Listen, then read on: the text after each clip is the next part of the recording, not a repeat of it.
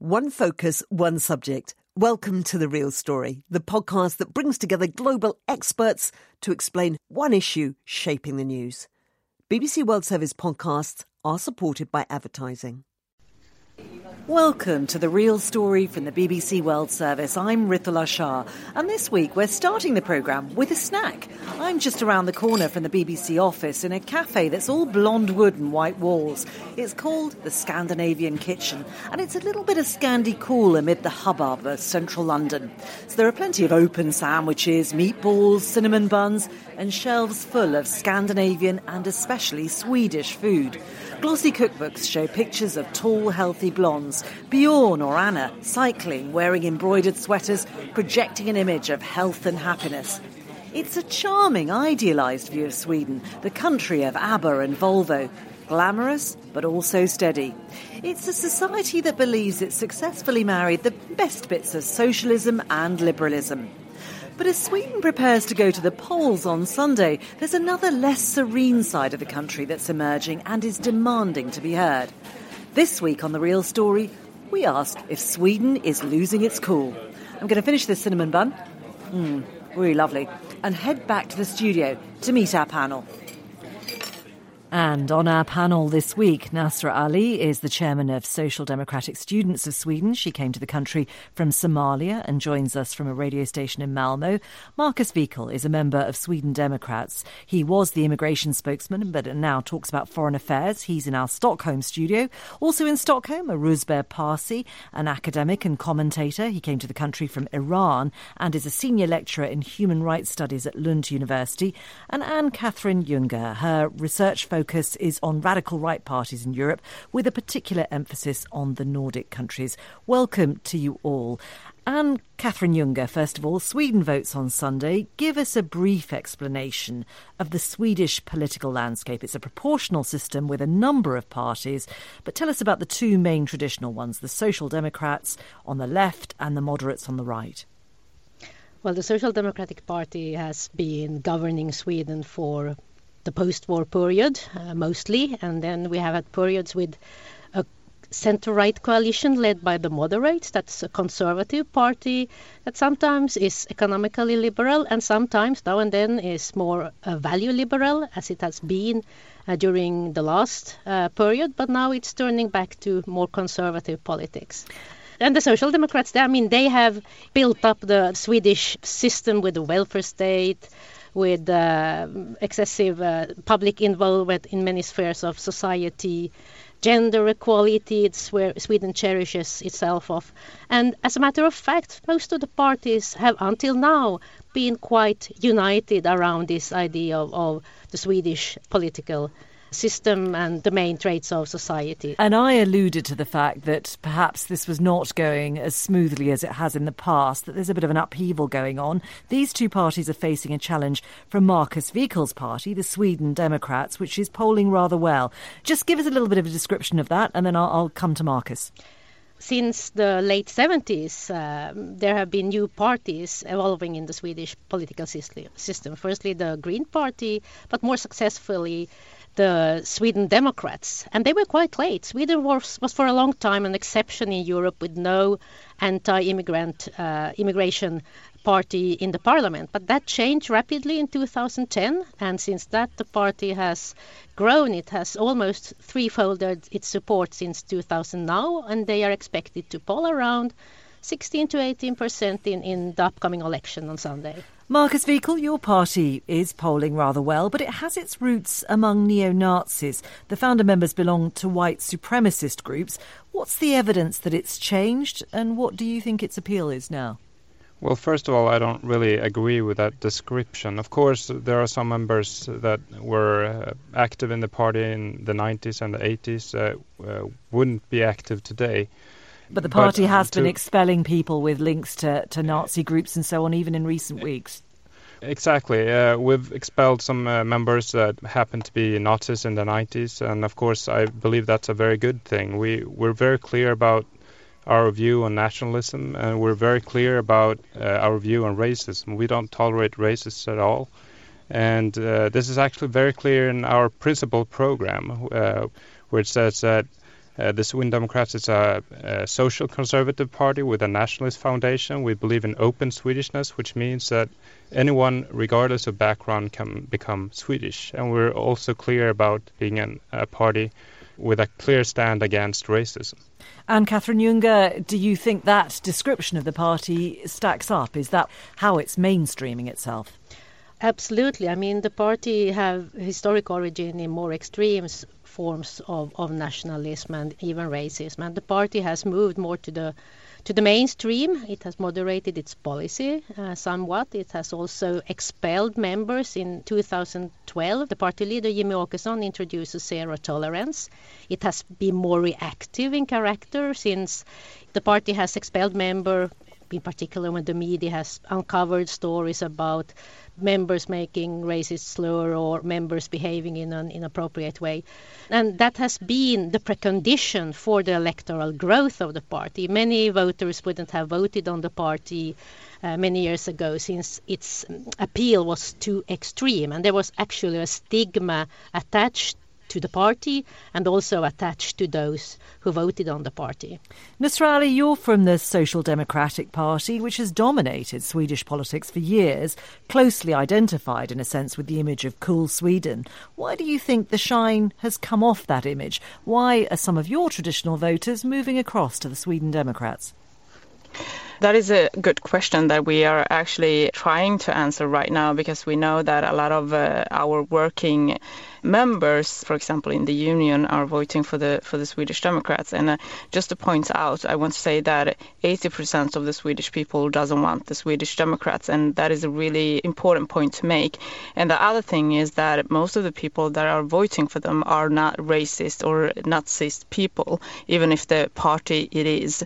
And uh, the other thing is that I think that people are right now getting worried. Uh, the populism and uh, parties, uh, just as the Swedish Democrats, is everywhere in Europe right now. Look at Denmark and look at in Norway and even in Finland. So but just not... to pick up on something you said, you said people who are voting for them are not racist, they're ordinary Swedes. In a sense, that suggests then the Sweden Democrats are picking up on a concern that they have that parties like yours have failed to do. Of course, you have to also look inside yourself and criticize what you are doing. But the other thing is that the Swedish Democrats are playing on a picture that is not true. They are playing on a picture that everything is the immigrants' fault. Everything is like if you don't have a work, it's the immigrants' fault. If you don't have an income, it's the immigrants' fault. And I think people doesn't realize what kind of politics that they actually have. I mean, one of the things that we have campaigned right now and campaigning against is that the Swedish Democrats are suggesting to limit the abortion from today's 18 weeks to 12 weeks. And I mean, a lot of young girls, but also women in Sweden think that this is crazy. And uh, if you look at into their politics, they are a right-wing party. First of all, they want to lower down the taxes and so on. But if you, and then if you look at their members, for a few weeks ago, it was a, one of their members candidating in the party that was making jokes about the Second World War that was make that is anti-Semitism that uh, was using the N word and so on. So I think people have realized it right now that this is a racist party. And but uh, at the same time, I mean that every party, even the moderates um, and the conservatives, the liberal ones, have to also to think what are we doing wrong? Okay. Why are people voting for them? And that is what we are also trying to do right now. I want to explore all of those issues uh, some more. And Marcus Wiechel, I'll let you come back on some of those uh, those issues. But Rouzbeh Parsi, this is an election where, as is already becoming apparent, immigration and crime actually have taken centre stage. It's often said that people vote all over the world on economic issues. Why do you think Swedes aren't concerned with their economy right now? Well, I think actually they are very much concerned about their economy, but it's that the narrative isn't directly about the economy. It's about the effects of an economy where income inequality has increased. So, in a sense, you can say that the Sweden Democrats have successfully managed to skew the political discourse in a direction where everything is interpreted and looked at through the prism of immigration. So, basically, everything, maybe except forest fires, somehow lands in the lap of immigrants and immigration policy. So they've successfully I, reframed I the debate. Yes, definitely. And you can see that there's been, a, in a sense, a sea change uh, in 2015 when you look at how immigration was viewed and the Syrian refugee crisis. It was termed the crisis, and then this notion of a systemic collapse in Sweden came about.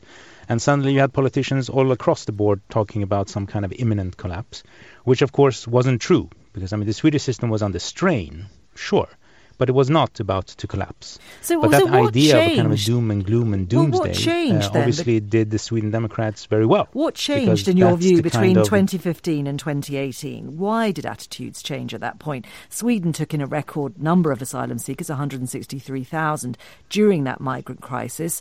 They, many of them were Muslims from war torn Syria and Iraq. But uh, in a sense, it fitted with the pattern of, of Sweden being a country that was open and welcoming to, to migrants and to refugees. Yes, but you can see this being a recurring pattern because if you go back to the 1990s, you had the Bosnian refugee crisis, which in a sense helped what was called the New Democrats, a new party that came about. It's just that they were basically much more amateurish in their way of trying to pinpoint that one single issue that was going to mobilize the electorate in their way. And the Sweden Democrats have had longer time to prepare, and they are definitely much smarter about it.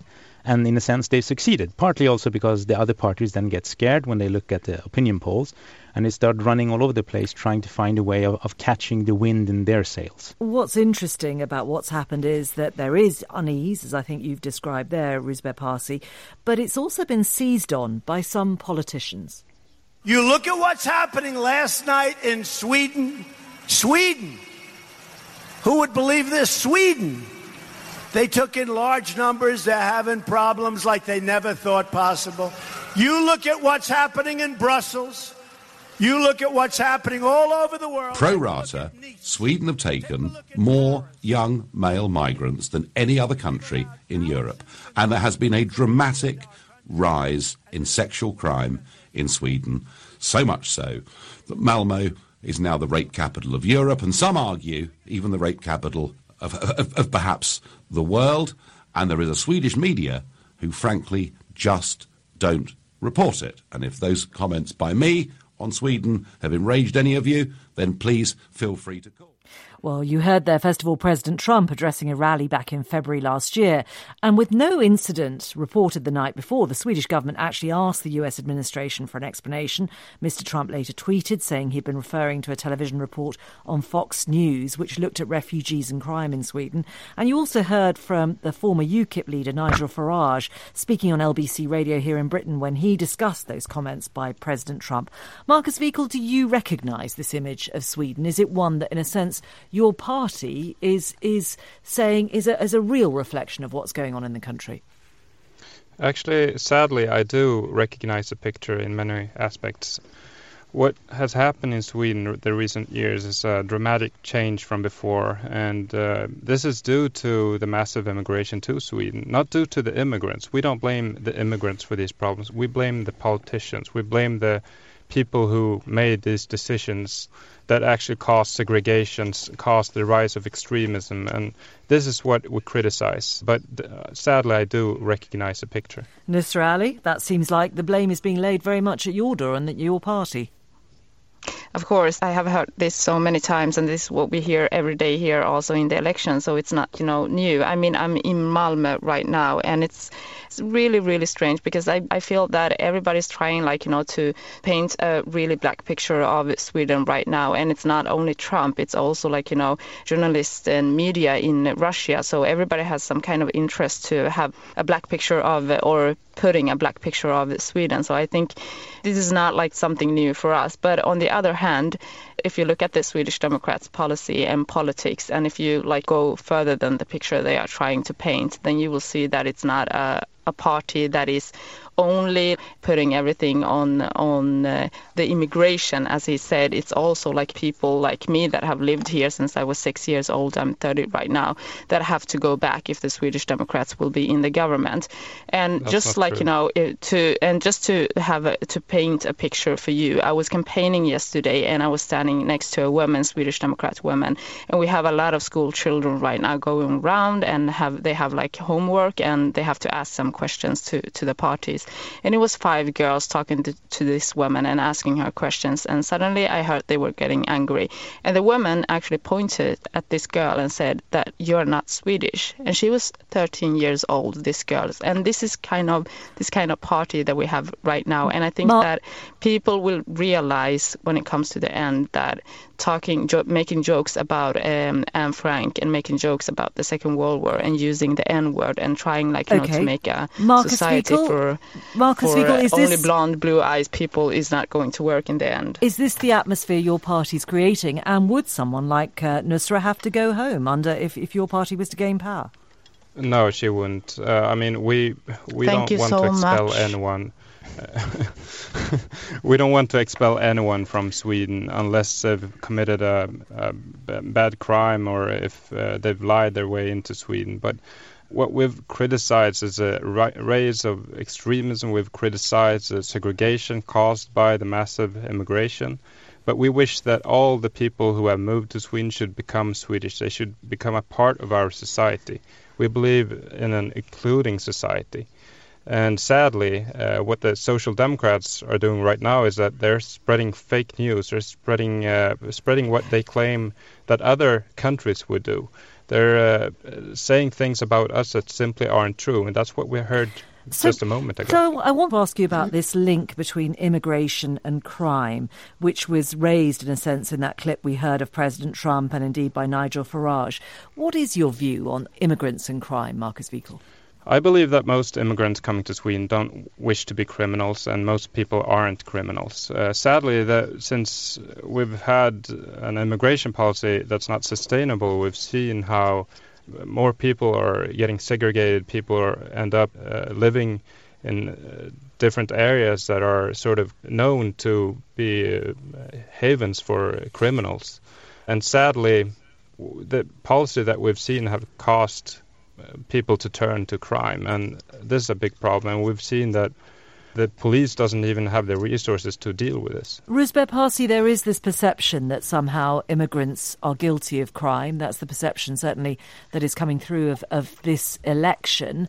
Do you think that that is one that is filtering through to the electorate in Sweden?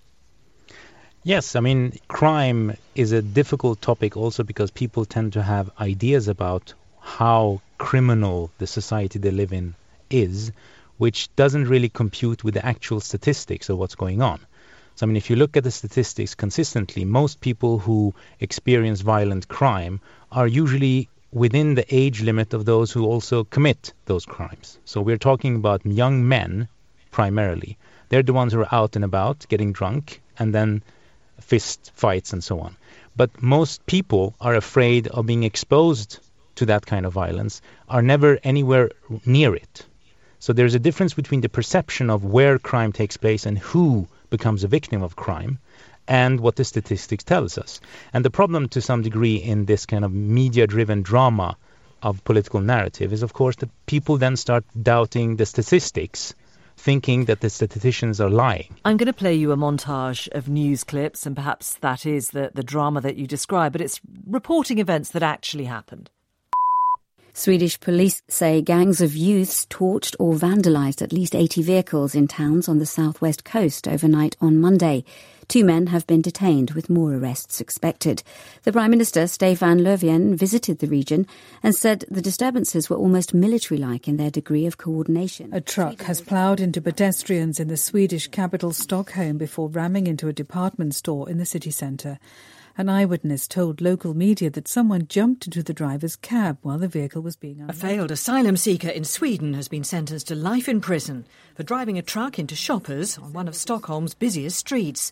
Five people were killed and ten injured in the attack in April last year. The court ruled that Rakhmat Akilov from Uzbekistan was guilty of terrorist crimes. And that's obviously just a snapshot of two events Gothenburg on August the 14th and the Stockholm attack of 2017. But isn't the point that stories like that change perceptions, create unease, which Nusra Ali parties like yours fail perhaps to address? Of course it's wrong to do that kind of crimes. We're not saying that it's it's it's not wrong or it's not like that. And of course we have uh, I wouldn't say it failed, but maybe address the the feeling of not like you know having the security that you need. And that's why we have focused on the security, but also to talk about the roots of the crime. And with security, I mean, do you have work? Do you have somewhere to be? Do you have a housing? Do you have that kind of things? I just want to address something that y- that you kind of posited there. The the point is this: Are politicians supposed to only simply respond to the fear of the electorate, or are they not also supposed to somehow bring in some factual granularity to it? It can't just be that whenever anyone is afraid of something, then we all have to jump through a hoop and, and kind of confirm that fear. Well, Markus I'm not Wiechel- saying that the fear isn't necessarily real, but there's a difference between fear and just pandering to any kind of panic. Marcus Wiechel, are you guilty of fanning fears, of overstating problems? Not at all. I mean, the reason we exist is because we've seen these problems for a long time. We've tried to warn other politicians and warn uh, the voters about what what happens when you have a policy that doesn't work. And Anne Catherine Jungar, if I can bring you in, in electoral Yeah, terms, you. then, is it right to focus on an issue like crime, which clearly taps into public concern? Yeah, well, it's, it seems to be rewarding. I mean, the parties win the votes, but and, and and by making these appeals. But I mean, actually, we're talking about facts and perceptions. I mean, the media now they try to cover different areas, kind of crime, healthcare. I mean, because people are also concerned that there are long queues to healthcare, and so. And what what the facts show about crime is that there is not much increased. There are certain crimes that have increased. When it comes to sexual crime, it's because the legislation has been broadened. So there is actually an exaggeration. Obviously, there is increasing, as, as was said here earlier, I mean, social inequality. There is more segregation. There are large differences between schools, the education in different areas, and also with healthcare. I mean, Sweden is a large country, scarcely populated, and some people have a hard time to find to get to the doctor to get specialist specialist care. Also when it comes to the police actually now there are less police per capita than previously but that's not because of immigration. That's because of of liberalization change, changes in healthcare and in education that happened back in the 90s so actually these issues could be talked about in kind of the ordinary or traditional socioeconomic left right conflict line. Now, this is more about the new, you know, post material and, and value based uh, conflict dimension that's about, you know, nationalism, crime uh, on the one on the one hand. So I think it, it's it's it's one narrative now that dominates over another and and I think now as as Nasrin was saying here earlier that the other parties are adapting and have adapted to the narrative of the Sweden Democrats because they want to compete about the vote. So it's it's it's politics. And just to remind you, you're listening to a podcast edition of The Real Story from the BBC World Service. And this week we're looking at Sweden. Each week we tackle a different topic and you can download the programme every Friday. I encourage you to subscribe so you won't miss an edition. And there are also many other BBC World Service podcasts to choose from. You could try Witness, our history series told by the people who were there. First-hand accounts of some of the most important events which have helped to shape our lives and the places we live. There are five podcasts a week and an incredible archive to delve into. Do please let us know what you think of this podcast from The Real Story or any ideas for topics you'd like us to look into. You can email us at therealstory at bbc.co.uk. But now let's get back to this edition of The Real Story with me, Ritula Shah, looking at Sweden. And my guests. We're joined by Nusra Ali, the chairman of the Social Democratic Students of Sweden, Marcus Wiechel, a member of Sweden Democrats. He speaks on foreign affairs. Rouzbeh Parsi is an academic and commentator, and Anne Catherine Jungar is an expert on radical right parties in Europe. Now, earlier in the programme, we were looking at how Sweden's image as, as an oasis of sort of liberal values and social democracy is being challenged. I want to continue that conversation. Nusra Ali, we were talking specifically about how crime is being perceived in this election, and I wanted to give you a, a chance to come back at some of the points that were made. The thing is that, as we are saying, as you said it in the introduction, it's, the economical is uh, going really good in Sweden. And since 2014, since uh, the Social Democrats with the Green Party uh, had the government, 300,000 more people have a job to go to. The youth employment is on the lowest level for 16 years. And the welfare, we have reduced the welfare dependency to its lowest level since 1988. But still, and as we said before, the narrative of talking about the crime. Of course, I'm the head of the Social Democrat students, and we are like, you know, the young active in the politics in my party. And of course, we want to talk about the ideology uh, questions and so on, and the left questions, as we were talking about before.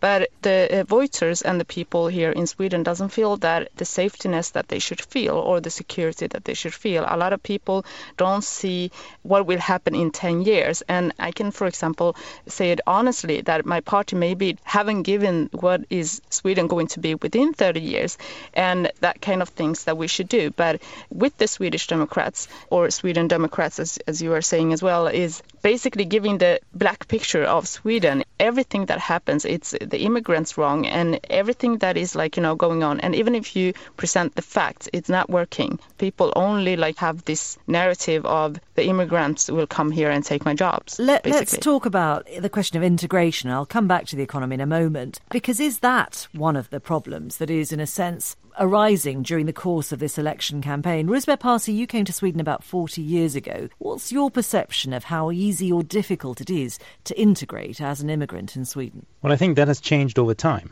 Obviously, each generation, each flow of refugees or immigrants that have come to Sweden have been exposed to a different Sweden. It's very simple for people to somehow think that Sweden has not changed. But as mentioned before, I mean, the 1990s, we had a lot of cutbacks when it came to the social welfare system. And we're seeing some of those effects today because it had to do with education, etc. So, I mean, coming to Sweden today, it's a different society than when I came in the late 1970s. But I want to I want to revisit another aspect of this because we're talking about integration. The point is that for a long time in Sweden, like in many other countries, people were talking about integration, but what they actually meant was assimilation. And the assimilation idea is much closer to what the Sweden Democrats want because what they basically want is the uniformity of the so-called pristine nation.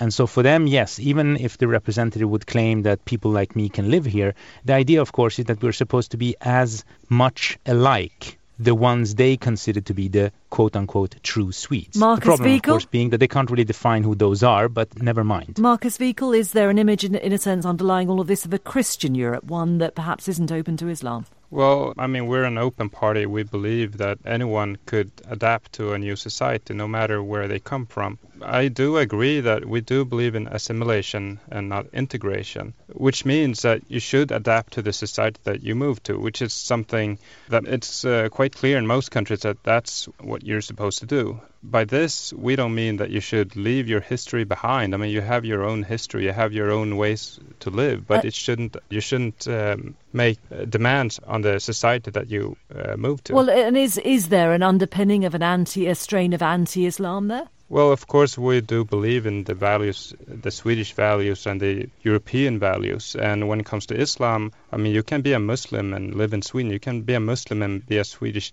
Sweden Democrat, but you need to adapt to the society. And when it comes to Islam, we've seen that some of the values that are quite common within Islam isn't really values that we feel comfortable with. Nusra Ali. I want to ask one question. What does it mean with the adaptation of coming to Sweden? What do you mean with that?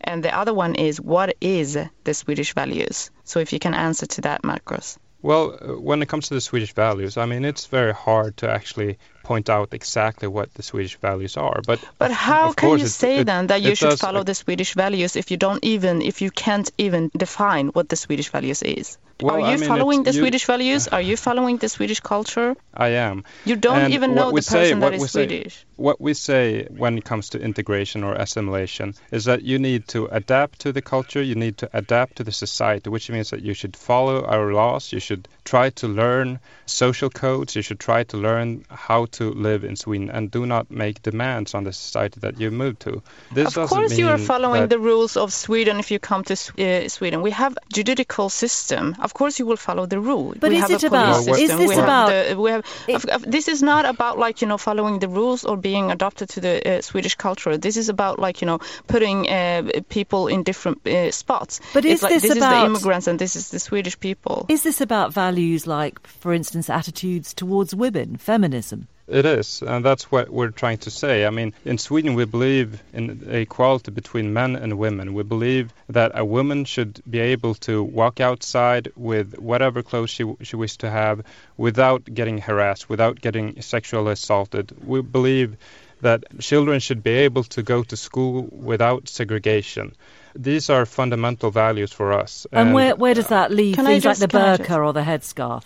Well, when it comes to uh, the burqa or niqab, uh, we believe that it should be outlawed in public spaces. And Catherine, but if you if you choose to wear it uh, inside your own house, I mean, we don't care about that. And Catherine, I mean, is this to what extent does this reflect, in a sense, attitudes of similar parties across Europe? This is a debate that's being had in many countries, not just Sweden. Yeah, I think the Sweden Democrats are very similar to other radical right parties in Europe, but as they have not had access to decision making, they have not been able to transform Swedish legislation on, on, on these matters yet. But uh, when it comes to gender equality and uh, Swedish Democrats, and we talked here that usually these parties are kind of characterized as single issue parties, but they are not. I mean, now they have a broader array of policies that attract voters, but they seem to be kind of a single explanation parties. Since immigration is kind of the only explanation, but also when they take an interest in the policy areas, gender equality, it's about when it can be connected to immigration. Because when it comes to gender equality in general, Sweden Democrats pertain kind of conservative policies. I mean, Sweden is known for being kind of a gender friendly country where their concern had been taken to share family responsibilities, have regulations on paternal leave, quotas in political decision making, and making it possible for women to combine being at home, being a parent or for parent and having a, a working life. And I think there we see a, a conservative turn with Sweden Democrats. And all of that points to what was the basis for Sweden being perceived as an equal society in every sense of that word. But inequality is rising. How would you characterize that, Anne Catherine? Well, I mean, still Sweden belongs to the most uh, socioeconomically equal countries in the world but the inequality has increased over time. And, and actually, this is something where immigration plays a role because it, these are the new arrivals to Sweden that have the largest problems to find a job, to get a job for different reasons. Some are discriminated against in the labor market, and others, they don't have the skills necessary for work. I mean, it takes a longer time. Some are analphabets, and they need also to have education. There is actually a shortage of labor of, and of skilled labor in, in Sweden nowadays. So I think there you have a problem that, that it has taken, the Sweden policies have not been really efficient in making people entering into the labor market fast enough. Markus Wiechel, an opposition to immigration, in a sense, could actually lead to problems in the employment sector because don't you need people to do some of the jobs that uh, native born Swedes might not be willing to do in healthcare and so on? Of course we do. I mean, we're not critical towards uh, immigration when it comes to uh, employment, uh, when it comes to uh, getting people to different fields that we where we need more people. But the asylum policy is what we are criticizing right now because then you just let people in without knowing. First of all, the asylum seekers to Sweden, they have haven't run from war when they come to Sweden. They've crossed eight or nine or ten different safe countries. So, I mean, would you like to see an refugees. end to all asylum seeking in, in Sweden, all all uh, all places for asylum seekers in Sweden?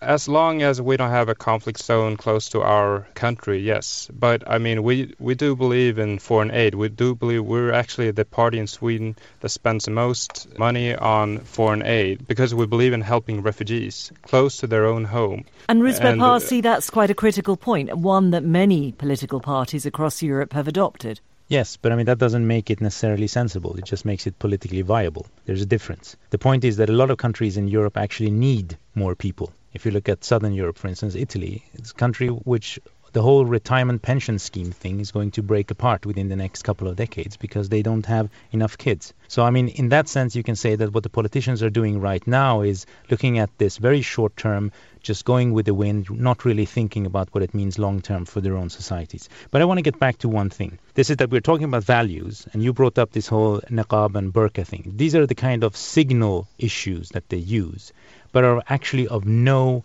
realistic effect in terms of actual number of people who actually wear these things. So, I mean, this is a rather silly issue which is being used as a symbol in order to be able to signal something else. And that is the fact that, culturally speaking, most of these parties, and the Sweden Democrats included, have a view of culture as something that is very fixed, does not change, and is innate to people. But to, Now, to, 60, to, to 70 pick up what ago- you're saying, pick up what you're saying, if you accept that the economy is doing well, that, that the governing parties over the last so many decades have done a good job at running the country, why can't they refocus the debate away from those issues, those signal issues, to focus on things like schools and health and jobs, the kind of things that most people would have their would run their election on? Well, then we'd have to go back and look at how the big ideologies have more or less withered away in the last 40 years. And they're now making a bit of a comeback, and you can see that exactly in the fact that people are starting to talk about social inequality as social inequality rather than looking at it as something different. But for a long time, if you look at the big ideologies, they've basically been more or less irrelevant because everyone, in a sense, especially after the fall of the Soviet Union, somehow got into the idea that all there is now left to do is to manage rather than to give a vision of what things should be. And if you have to compete between a vision of how things should be or fear something, fear usually wins. It's much more visceral to Well- fear something than to hope and believe in a, in a vision. Can I come in here too? A, uh, a second explanation is for why it's not why it has been so hard, or why it is so hard for the other parties to politicize these kind of traditional socioeconomic issues that have really dominated Nordic and Sweden politics during the post-war period.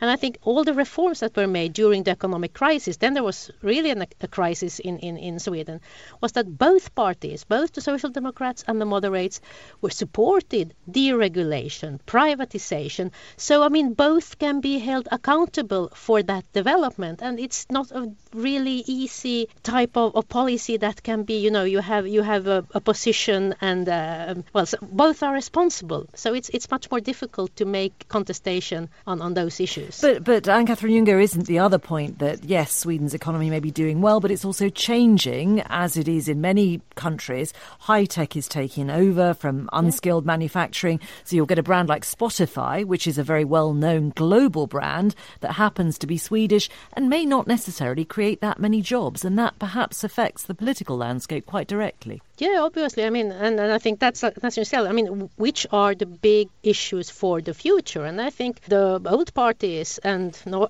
and, and and also the new parties, they are they do not talk about what's ahead. I mean, Sweden is known for being a modern country, looking ahead, having reforms, and now I mean, this is kind of the mo- one of the most pessimistic electoral campaigns that I ever have seen. There are no reforms for the the future. I mean, there are challenges, as Well, you say, the no- service sector, robotization, digitalization, and I think there might be many kind of not utopias, but ideas about. I mean, how could we change? Do we need to introduce new welfare schemes since not everyone will have the same type of jobs? I mean, there are many interesting issues, but it's the voters and, and the parties are not keen on, on discussing Well, those things. It's it's really short term uh, Nusra Ali, politics. could a problem come to your rescue? This summer was very hot in Sweden. There were forest fires. Isn't climate change an issue that, in a sense, fits with your party's agenda and one that the voters are increasingly concerned about? Of course, and we have talked about it, and uh, we have, like you know, uh, suggested any solution to to the climate change, and we are still talking about it. But like you know, to going back, it's kind of hard in this debate and climate, like you know, uh, in Sweden right now, to talk about further questions uh, that are in the future when you have the Swedish Democrats that are only like you know talking about the migration and the immigrants and everything that is wrong with the society is like you know the immigrants And to go back, to go back to the values and to go back to the integration and so on, I, I want to say that assimilation is not something that Sweden is going to adopt. Integration is about like, you know, two ways and it's not only about one way. When you come to Sweden, Sweden will take care of you and you have to be in the society and come into the society. But in order to do that, you need to have work and you need to have good education and you need to have housing. Right now we have a housing problem in the whole of Sweden and of course that is like, you know, hard just to have a solution on it that will go away in a few years. You have to have the long-term solution on that. And when it comes to work, we have like, you know, the lowest in unemployment when it comes to young people, the youth unemployment in many, many years. And that is a good way to do it. But to have solution as like, you know, solution that will create parallel system in order like, you know, to say that the immigrants will uh, to have to have the low paid jobs, for example, is not a, the way to go. And uh, when it comes to the values, I want to go back to that as well because I think it's really, really interesting when you talk about the Swedish values. When the Swedish Democrats uh, or Sweden Democrats talk about the Swedish values, they talk about the conservative values that we left, like you know, in the 50s. When you see their equality policies, it, it is policies from the 50s. And if you look at what kind of values they are talking about, it's like dressing in yellow blue dress and have blonde blue hair okay. and singing Swedish songs. And that is not that kind of Swedish values that we have Markus right now. it is striking that the populist right in many other countries are, are willing, in a sense, to jump on a bandwagon that's very critical of Sweden. Why do you think that is, Sweden as it is now? First of all, the populist right and the far right, uh, those are terms that I don't agree with uh, if you talk about the Sweden Democrats. We consider ourselves to be a center party in Swedish politics, uh, where we lean towards the right when it comes to tax issues and, and to the left when it comes to welfare issues. Well, Sweden is in many ways looked at as a country that has failed when it comes to immigration. And this is quite clear when you visit different representatives from various parties all across Europe. I mean, I've traveled across Europe for many years now and met representatives from right wing parties, from left wing parties, and many of their representatives look at Sweden and look at Sweden as a failed country when it comes to immigration. And of course, we jump back to the other question regarding uh, the employment of if we need certain or people that are involved in certain fields. Of course, we wish to make it easier. If we have a need for doctors or nurses, we, we wish to make it easier for doctors and nurses to come to Sweden to help out. But when it comes to the asylum policy, then there's a big problem because we have no idea which people are coming to Sweden and it costs the society a lot, not only when it comes to uh, economics, but also the culture clashes. And if you listen to the Social Democrats and other parties, they don't even agree to to the stand or to the statement that we have a Swedish culture, which makes it even more weird for them to say that people are supposed to get integrated. What are you supposed to get integrated to when you I, don't even? Nusra Ali, uh, is it political can I, can correctness? Just... You you won't acknowledge that there's an issue. You won't discuss these things.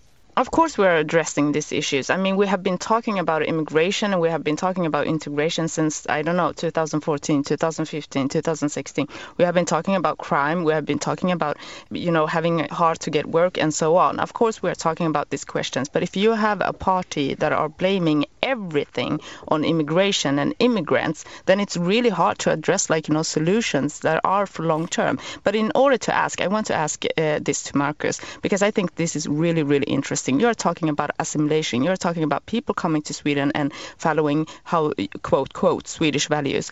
While you don't want to have, in your program, it says that you don't want to have permanent resistant permit are people coming to Sweden and staying for a few years and being, as you called, quote, Swedish people, and then you are just like, you know, throwing them out? Is that like, you know, your immigration policy? No, but I mean, it's uh, quite clear that, I mean, if you move to Sweden, you should become a Swedish citizen. You should, that should be but why goal. don't you give them, and why are you against, like, you know, permanent resident permit?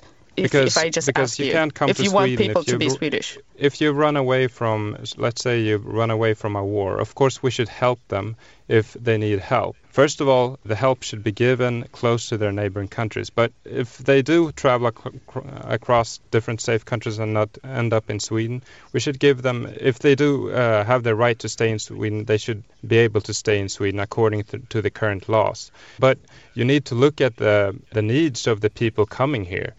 Uh, and so you can't if, just if let them stay here. in Somalia, you can't if, just let if them I just stay ask here. You, So if I come from a war in Somalia, when I came here for say, when I was six years old, then I should like you know go to first of all to Addis Ababa or Ethiopia, and then second of all to Eritrea. And while like you know going through all the uh, African countries, then in the last then I can like you know come to Sweden. That is what you are talking about. The only immigrants that you allow in your program. Just let me be fi- finish this. The only immigration that you allow is the one in the Nordic countries. Is that correct? Well, when it comes you, to asylum with, seekers, what you yes. say right now.